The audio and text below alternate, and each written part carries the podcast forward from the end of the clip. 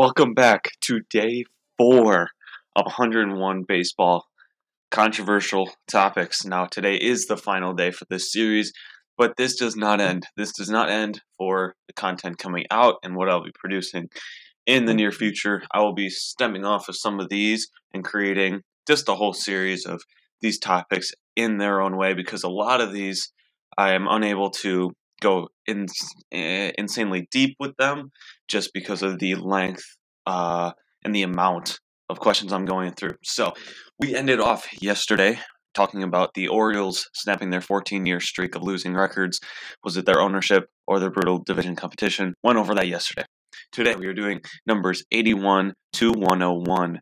We are ending this off, and there are some good ones today, as always, but there are always some good ones.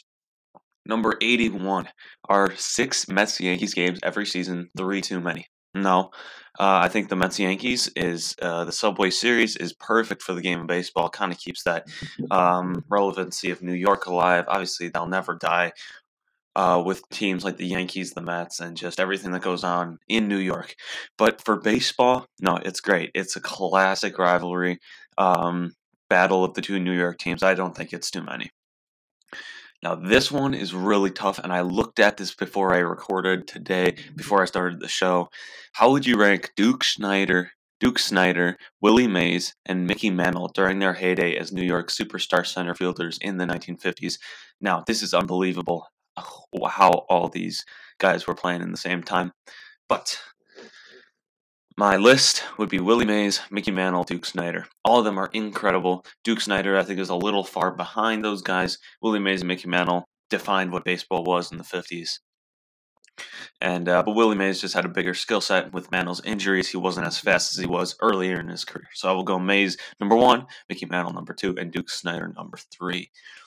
When the Astros move to the American League next season, now this is prior, and obviously we know their success is, and there is an interleague game every day. Will interleague play cease to have whatever special appeal it does have? Um, no, I it, it and now looking back at it, um, it didn't. Nothing really changed when they moved. So this is kind of an out of date question, obviously, but nothing really changed at all. Uh, how often will Nationals manager Davey Johnson be asked to compare Stephen Strasburg and Bryce Harper to Dwight Gooden and Darryl Strawberry?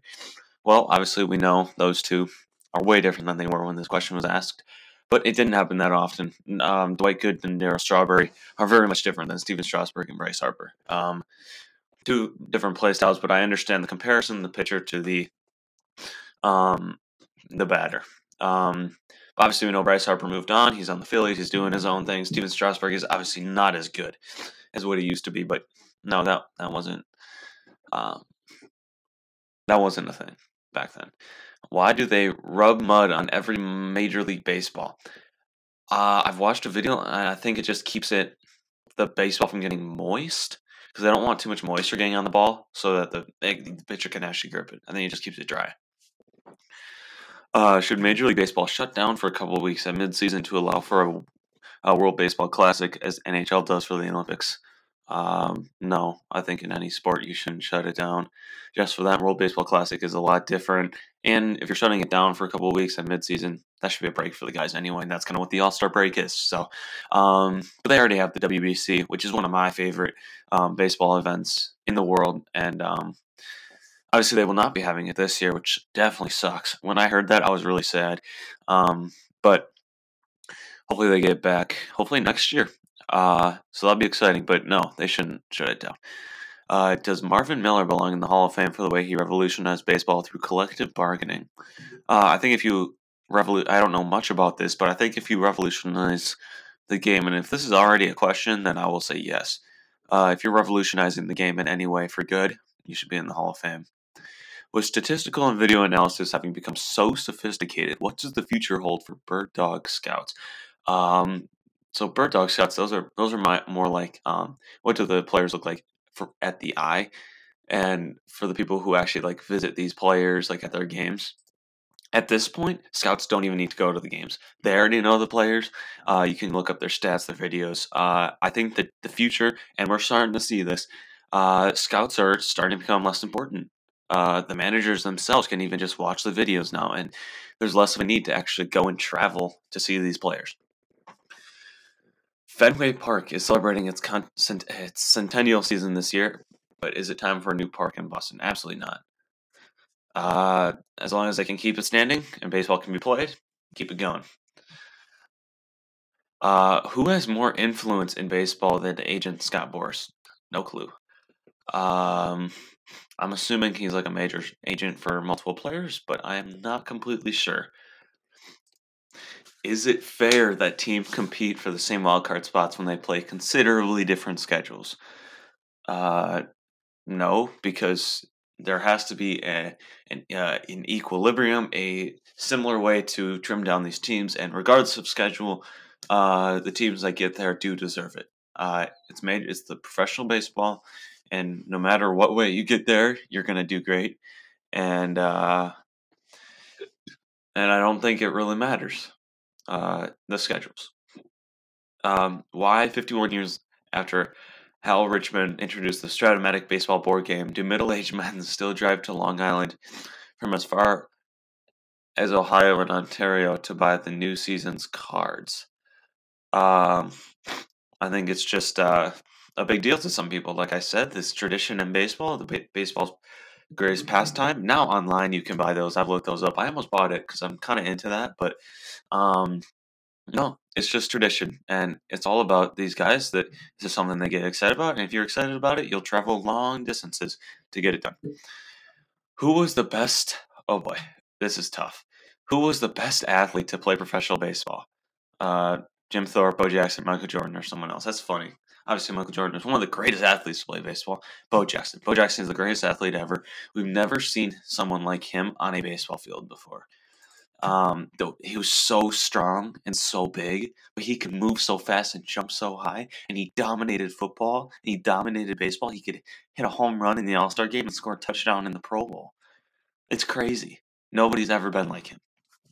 And I am going to make a podcast about Bo Jackson. I'm going to make an episode specifically about him because um, I think he's just he's such a freak of nature.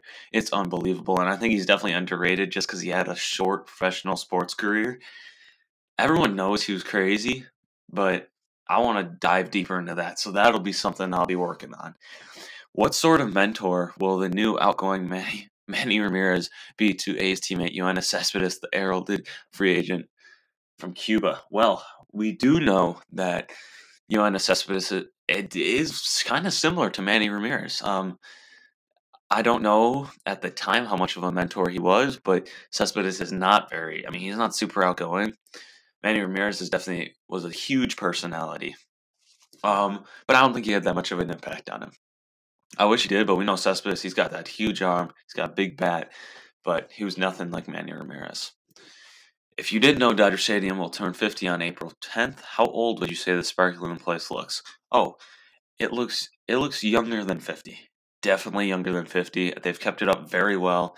And it doesn't look like a building that was built back then. It looks something more like a building built now that was made to look old. If you know what I mean. Like it looks really good. I think it's one of the most classic stadiums in all of sports. What makes Vince Scully a standout among announcers even now in his 63rd season? He started so young. He was so young when he started, and he has such a different. Same with Bob Uecker, and a lot of these announcers that are so like everyone knows who they are, but Vince Scully specifically, I think it's his style and his excitement.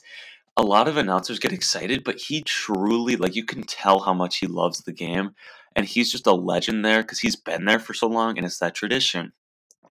Vin Scully is part of the Dodgers tradition, and in the 63rd season, obviously, uh, this was a few years ago. Now, I don't even think he think he did retire, but um, yeah, he's just he's been there for so long.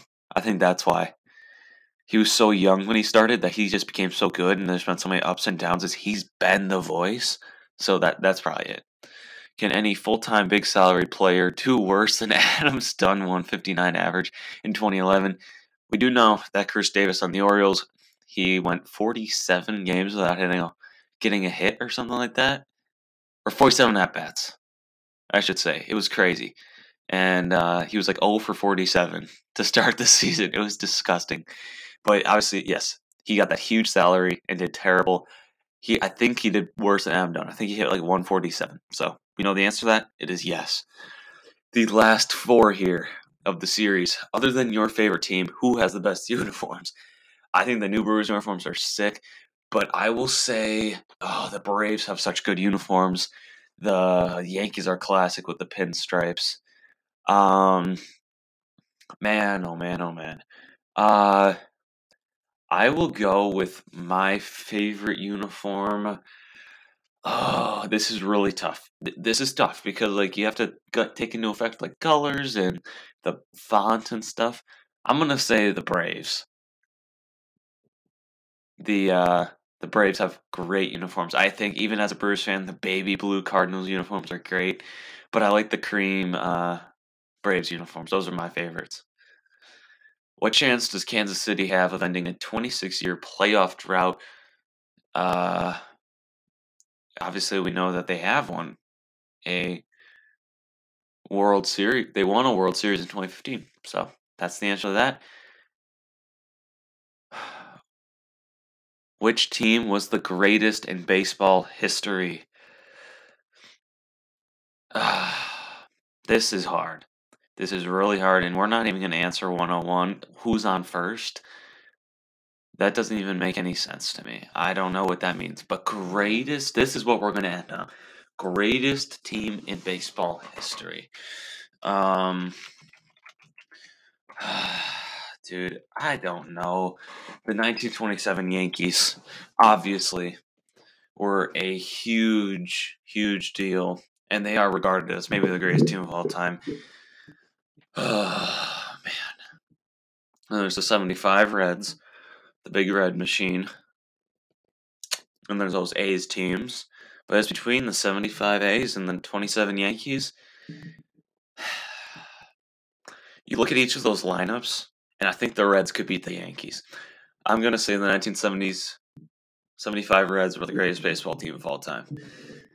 And oh man, that's so tough. And I'm gonna have to make a podcast about that. Um,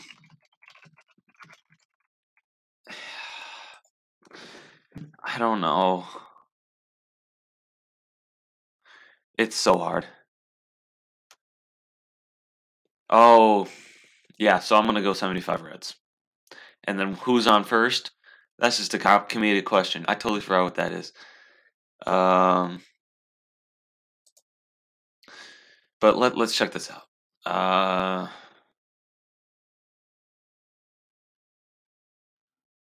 so okay, yeah, it was just a comedic thing. I should have known that, but I don't. But yes, best all team of all time was the '75 Reds. And that, man, this was fun. 101 topics. Man, this was very exciting. And I'm excited to keep going. And you will see this on April 2nd. And uh, thank you guys so much for listening. Thank you guys for listening to this series. And a lot of things will stem from this. As I said, we're going to start video this summer, and it's going to be a lot of fun. So thank you guys so much for listening, and I will see you guys later.